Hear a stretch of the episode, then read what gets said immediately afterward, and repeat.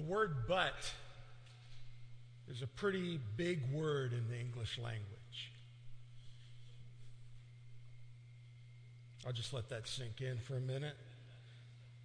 But I'm talking about the one with just one T. Because normally in the English language, it, it, it sets up a negative assessment or something that casts a shadow on what was previously said. For example, the food was great, but the garlic was too strong.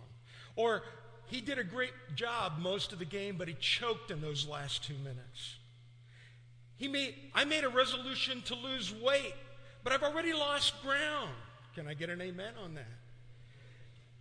I had a great time with family at Christmas, but my sister was a real pain. We come up with statements like that. But is a big word in the English language. It's also a big word in the Bible. And yet it's for different reasons.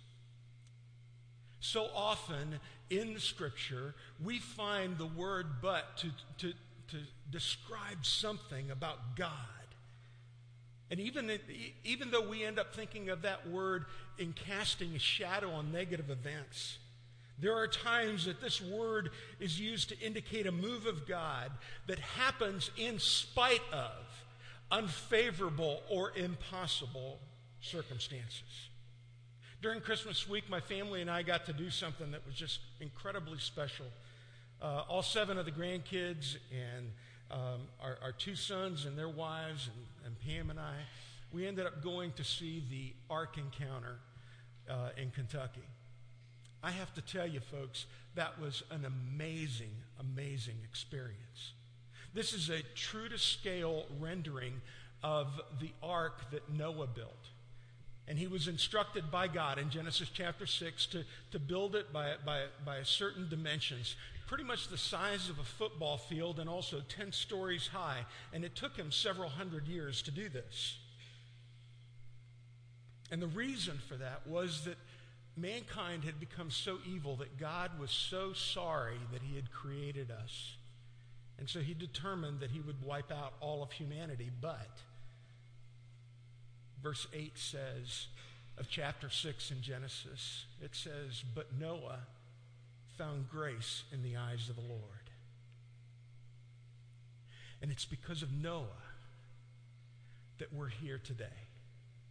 It's because of him that we have humanity. And Noah and his sons were tasked to build this ark. They were to pro- provide food for the animals as well as themselves to be able to survive. And they lived in this huge boat for nearly a year. And once on dry ground, the repopulation of the earth began once again. Noah is not the only but God story in the Bible. There are countless others like Joseph, who was sold into slavery by his jealous brothers. And he was, and then over the course of several years, he was catapulted into being second in command in the land of Egypt. And he was in charge of overseeing the food distribution and the accumulation because a famine was coming. And his fiscal acumen and other things contributed to the fact that he was able to uh, allow for this nation to survive the famine, provide for other nations, and increase in their influence and their power. And Joseph was also able to rescue his family, including the brothers that had done him wrong, from almost certain death. After their father died, the boys, the other, the other brothers, were really scared that Joseph was going to unleash his fury on them and try to get even with them. And, and, and, and they were just really, really scared of, of him. But he met with them, and he said in Genesis chapter fifty, verse twenty, "You intended to harm me, but God intended it for good to accomplish what is now being done, the saving of many lives." But God. Moses killed a man in Egypt, and he fled into the wilderness, and he decided that he was going to be a shepherd for life. But God stepped into his life and he called him into leadership to, to free a people from certain slavery. And then there are stories all throughout Scripture of how God worked through people in very amazing ways. Like Esther, who was a very common lady, ends up being thrust into being a queen of an empire. Or David, who was a shepherd, but he is, he is equipped to be a king. Daniel, Shadrach, Meshach, Abednego, from captives to advisors to the most powerful king in the, in, in the, in the world at the time, and also key servants of his. And then there's Paul in the New Testament. He was a persecutor of the church, but then he becomes a planter of churches because of what Jesus had done in his life. And every single one of those people had something in common, and it was, but God. Unstoppable God who does impossible things through ordinary people because his power is greater than we could ever imagine. I suspect that many of us in this room have made resolutions for the coming year, right? And probably within the next um, eight, eight weeks, you're probably going to end up giving up on them. Some of us want to lose weight. Others want to live healthier. Still others want to pursue a degree. Some have said that they're going to get out of debt or buy a house. And still others would like to be married, uh, like Will. Um, I don't know if, I don't know if you know about this or not. Uh, if you do, if you're not on Facebook, you've missed it. Uh, Will just got engaged this past this uh, over Christmas, uh, and uh, there is a there is a wedding being planned, and uh, we're well, we're happy for him, we're thrilled for him, but we're also uh, excited for Hannah as well, and uh, you'll get to meet her, and she's gonna she's a blessing already.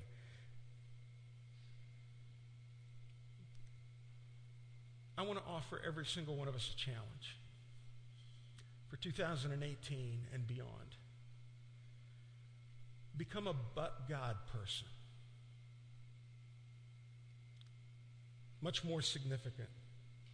Because you see, we have this idea that, that, that God only works the way we want to, that, that he is here to meet our needs, to make things work out the way we want them. And we need to understand that God is not our personal genie. Instead, we need to be willing to let him work the way he wants and be who he wants to be. And we be his servants. We are here to do his bidding and to allow him to work in us and through us. I hear people talk about their God. But a lot of times, folks, very honestly, their God is not the God of Scripture. He's not the God that's revealed in the pages of the Bible. Will shared last week that encountering God can often be very, very dangerous and very, very scary. And that's why we like to keep him at an arm's distance. To go so far as to say, my God is not like that. Or my God would never do that, when the Bible says specifically that he is and that he does those things. But encountering him is the only thing that will lead to true change in life for us. When Moses was in God's presence, the Bible says in Exodus that his appearance was transformed, so much so that people noticed it, and he had to wear a veil in front of on his face to cover the glory of the Lord. A lot of times, folks, when we end up encountering God, our appearance changes as well. Maybe not in the same way, but others will see us differently as we become people through whom God can really work, as we surrender to him, as we live for him, and as we follow him. Who is this God? He is the only God. The one who just by his word and breath spoke this world and universe into being. He is the one who breathed into every single one of us the breath of life. He is the God who, although we sin, has relentlessly pursued us by unfolding his plan throughout history and throughout mankind to bring us back to himself. He is the God who in the Old Testament and New Testament times took ordinary men and women and used them mightily for his glory. And he empowered them as they obeyed him. And he continues to do that through people this day. And he wants to continue to do that through you and through me. There are people who have surrendered to him and believe with all their hearts that God is able to do impossible things. And he is unstoppable when it comes to fulfilling his word and his pleasure. He is the God who is unfazed by the schemes and the devices of the enemy. And please understand, folks, we have an enemy. His name is Satan, and he is hell-bent, literally, on thwarting anything and everything that we try to do to the glory of our King and our Lord. And through it all, God still has control of everything.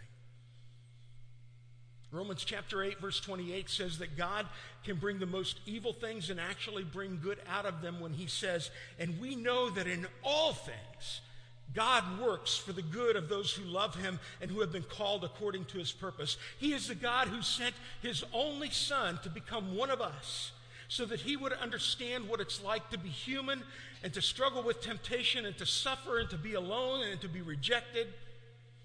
But he is also the God who through his one and only son can give us a glimpse of who he is like and what he wants to do. And he is the God who took sin and death and looked it in the eye as a man. And he allows for us to stand up with glory and with conviction and say, oh, death, where is your victory? Oh, death, where is your sting? He is the only God who paid for the price that we deserved so that we could be his children, so that we could be his people, so that we could be his family. And he is the God who will take us to be with him to a place that is far better than this one, a new heaven and a new earth. And it is because of that and so much more that we can say, to him be glory now and forever. Amen. Amen. Over the next year,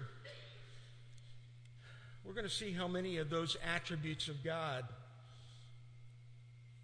and the God that we serve help us help, help us to see that he is a but God kind of God. Through the example of others, we're going to see what it means to live a but God kind of life.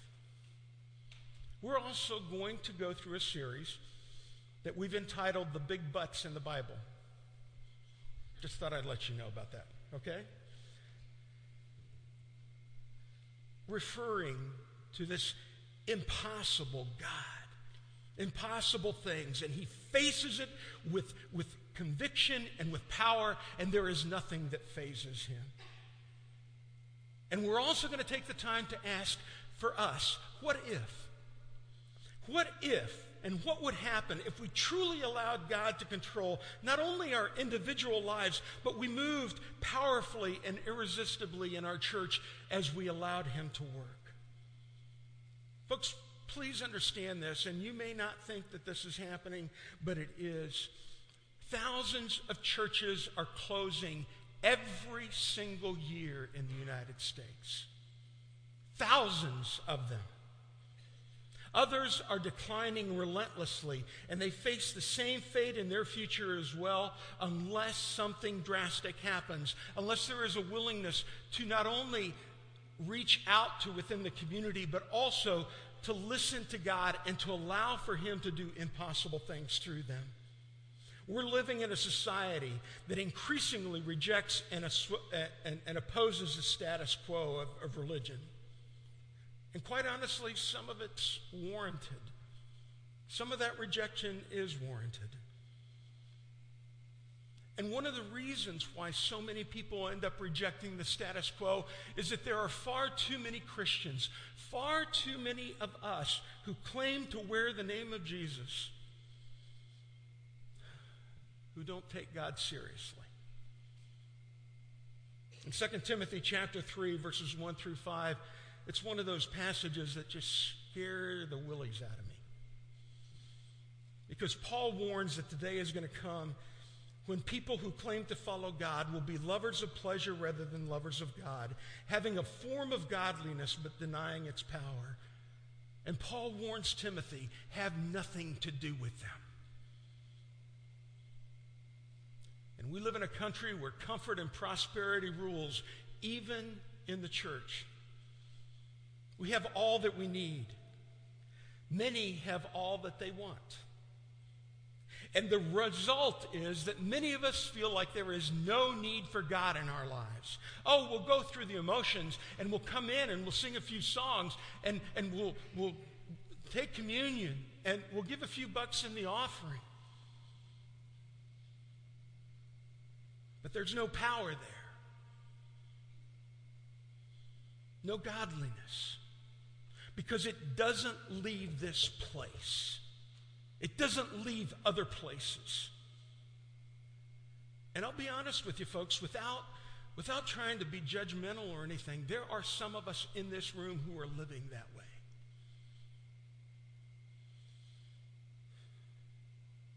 And there is nothing within our lives that reflects God and that reflects the reality that apart from Him, we are absolutely nothing, and we can do nothing that makes any difference at all. And the people in our world that reject this outward form of empty religion still continue to seek after people who will focus and believe and live as if God can do impossible things. It's within this context that we not only have an opportunity, we have a challenge, but we also have a calling. God wants us to be a but-God kind of church, one that sees things from His perspective, one that operates in total and complete trust in Him, one that reflects His heart and His generosity, one that moves forward in His power and strength to do His will, even if the odds seem stacked against us. You know, recently we talked about how through Jesus Christ, God wants us to be free from all the prisons that seem to engulf us. Discouragement, depression, bitterness, anger, egotism, fear, gluttony, hatred, unforgiveness, and a host of others. And that begins when we ask Jesus Christ to free us. But it continues when we take God at His word. And when we, ju- not just in reading His word, but taking it to heart and living it. I hope that many have already taken the challenge that Will put out last week. And I know that there are some that have posted on Facebook and uh, that they're that they're reading they're, they're reading their passages of Scripture every day in order to go through the entire Bible within a year, and I commend you for that. I want you to know that if you will take the time to read through the Bible and make it a priority and stick with it, you will develop a spiritual muscle, a spiritual muscle of hearing God. And hearing always precedes life-changing action. And we're going to continue our focus as a congregation to love God through, through engaging, life-changing, and meaningful worship. We're going to love people by connecting in small groups and growing together in community and in service and in learning and in sharing. And we're also going to continue to impact the world by reaching out to our community through meaningful ministries and projects, and continue to expand our outreach not only in this city but also beyond, through mission trips and support beyond our city. Also, twenty eighteen marks sixty years of existence for Mechanicsville Church of Christ. Pretty exciting. It's almost as old as I am. And we're going to celebrate the past in October. But we're also going to look to the future. as we consider God's vision and direction for us on how we can best reflect that we are a but God kind of people. One of my favorite passages of Scripture is found in Ephesians chapter three, verse twenty and twenty-one. Now to him who is able to do exceedingly and abundantly above all that we ask or imagine, according to his great power that is at work within us, to him be the glory in the church and in Christ Jesus, both now and through all generations, forever and ever. Amen. I've memorized and quoted that passage multiple times in my life. But this past year, that passage of Scripture took on an even greater meaning to me. I shared with you about my trip to India last October. And I've shared with you some details of, of the things that took place leading up to that trip. But that trip was scheduled back in January of last year. Ajay Lal emailed me and asked me to come, and I began to make preparations. I began to find out details and different things like that, purchased an airline ticket, and so on and so forth. And I was supposed to travel with a team of fifteen other people from another church and just kind of tag along with them. And uh, I applied for a visa, which is required by the Indian government. And for some reason, whether it be through my clicking things wrongly on the on the web page or different things like that, it never came through. It never happened. In addition, I found out that the that the group that I was going with, um, they didn't get their visas either. And they were really sweating it out because they had applied a lot earlier than I had. And we got down through all the way to the month of October. And finally, out of desperation, I went ahead and went up to Washington, D C and dealt with Washington, D C traffic, okay, which in itself increases your prayer life tenfold, you know. But I went down there, and I went through the, through the Indian embassy, and I asked questions, and I struck out. And the only thing I could find out was if you want to get a get a visa, you need to apply through something called the e-visa on, on, on the Indian government website. So I came home, and I did that. And this was a Wednesday night, or a Thursday night, excuse me. And I came back and applied, and I was told that I would need to make, or that it, that it would take over seventy-two hours. I did it successfully. It would take seventy-two hours to get my visa.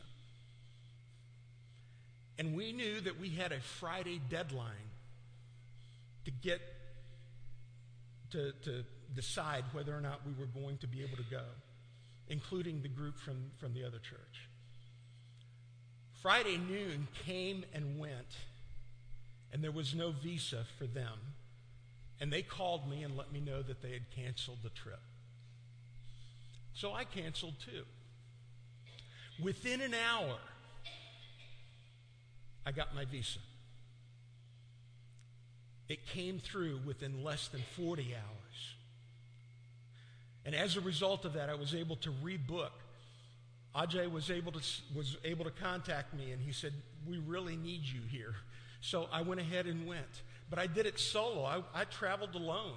I had company. I had somebody with me all the time. But I ended up doing this, this trip alone. And that through this event and through countless others that took place along the way, I experienced the reality of but God in my life. And most of you know and have heard what a life-changing experience it was to me. And I've been trying to the best of my abilities to communicate what a life-changing experience God can be to you as a result. Because I know that there are some in this room who have experienced but God moments as well. Times when you saw God step in in the course of your life and alter it dramatically. And some of you have shared those things, but others of you haven't, and I'd love to hear your stories. But I want you to know the greatest but God moment that takes place in the life of anyone. And that is when he moves us from, by his grace, from spiritual death to spiritual life. Ephesians chapter two, verses one through five and eight through ten says, "As for you, you were dead in your transgressions and sins, in which you used to live when you followed the ways of the world and of the ruler of the kingdom of the air, the spirit who is now at work in those who are disobedient.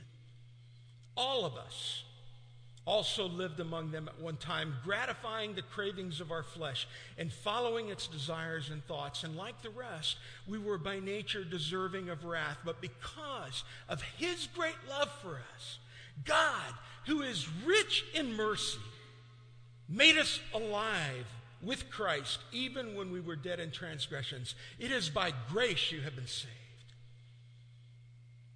For it is by grace you have been saved through faith. And this is not of yourselves, it is the gift of God, not by works that no one can boast, for we are God's handiwork, created in Christ Jesus to do good works, which God prepared in advance for us to do." So here's my challenge for today. But here's my challenge for the year and for the life that you have. Live a but God life. One that models and reflects Jesus even through difficulty and pain. One that models and reflects Jesus even though there are going to be impossible things that seem to come up in your life. But you know that you serve an unstoppable God, and he is able to do exceedingly and abundantly above all that we ask or imagine. This year, I want to offer a personal challenge for all of us to follow through.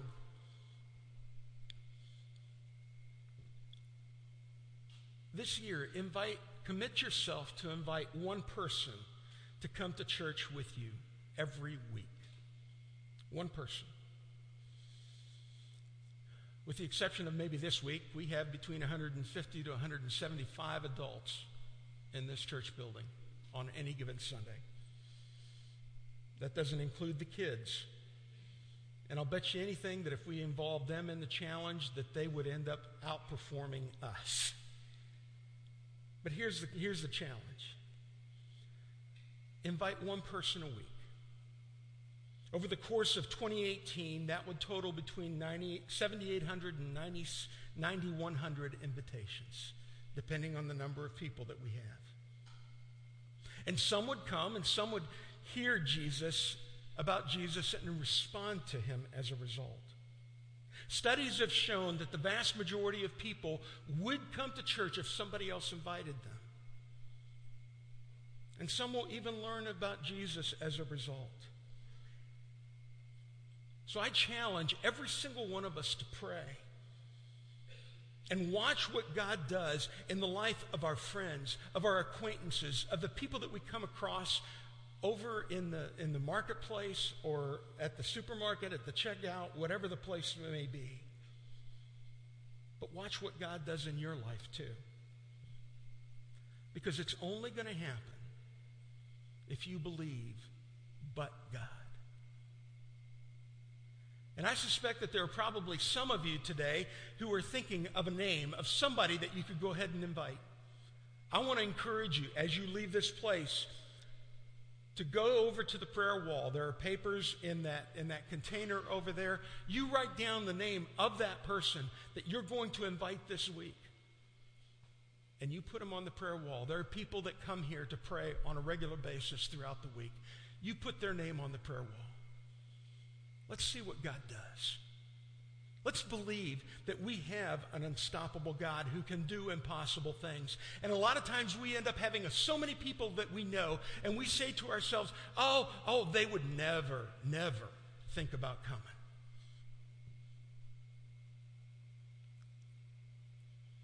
But God does the impossible. Nothing is impossible to him.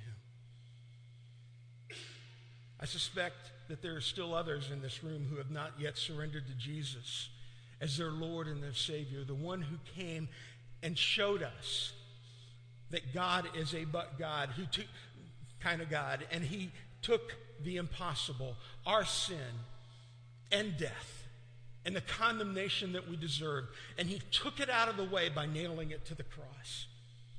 And maybe you have not put on Christ, and you, have, you haven't accepted him as your Lord and Savior and been baptized into him. You know that things aren't right with you, and maybe deep down inside you don't know how to handle it. Maybe you need to talk to somebody. But deep down inside, you sense that someone is speaking to you. Someone is prompting your heart and saying, follow me. I want you to be a God kind of person. Dwight L. Moody once said, the world has yet to see what God can do through a person that is fully surrendered to him. And so our challenge for twenty eighteen is that you be that man, that you be that woman, and that we be that church who believes in an unstoppable God, who does impossible things, and who will work through us by his grace, imperfect though we may be, to do some amazing things. Father God, we come to you in the name of Jesus, thanking you. Thanking you that you are so much bigger than we could ever hope or imagine. Thanking you that you are willing to take us just as we are and use us. And sometimes we just scratch our heads and just say, is it possible? And yet you lovingly reach out your arms and you say, please come. Watch and see what I can do through you. And for those who, who, who still need to turn to you, Lord, I pray that they will hear your call. I pray that they will follow you, that they will respond to you, that they will know you as they surrender to Jesus. And as he gives them life, in the way that only he can. So many of us are going around living, but there are those of us who have no life in us. I pray that that life might take place today, right now, in your presence. I pray in Jesus' name.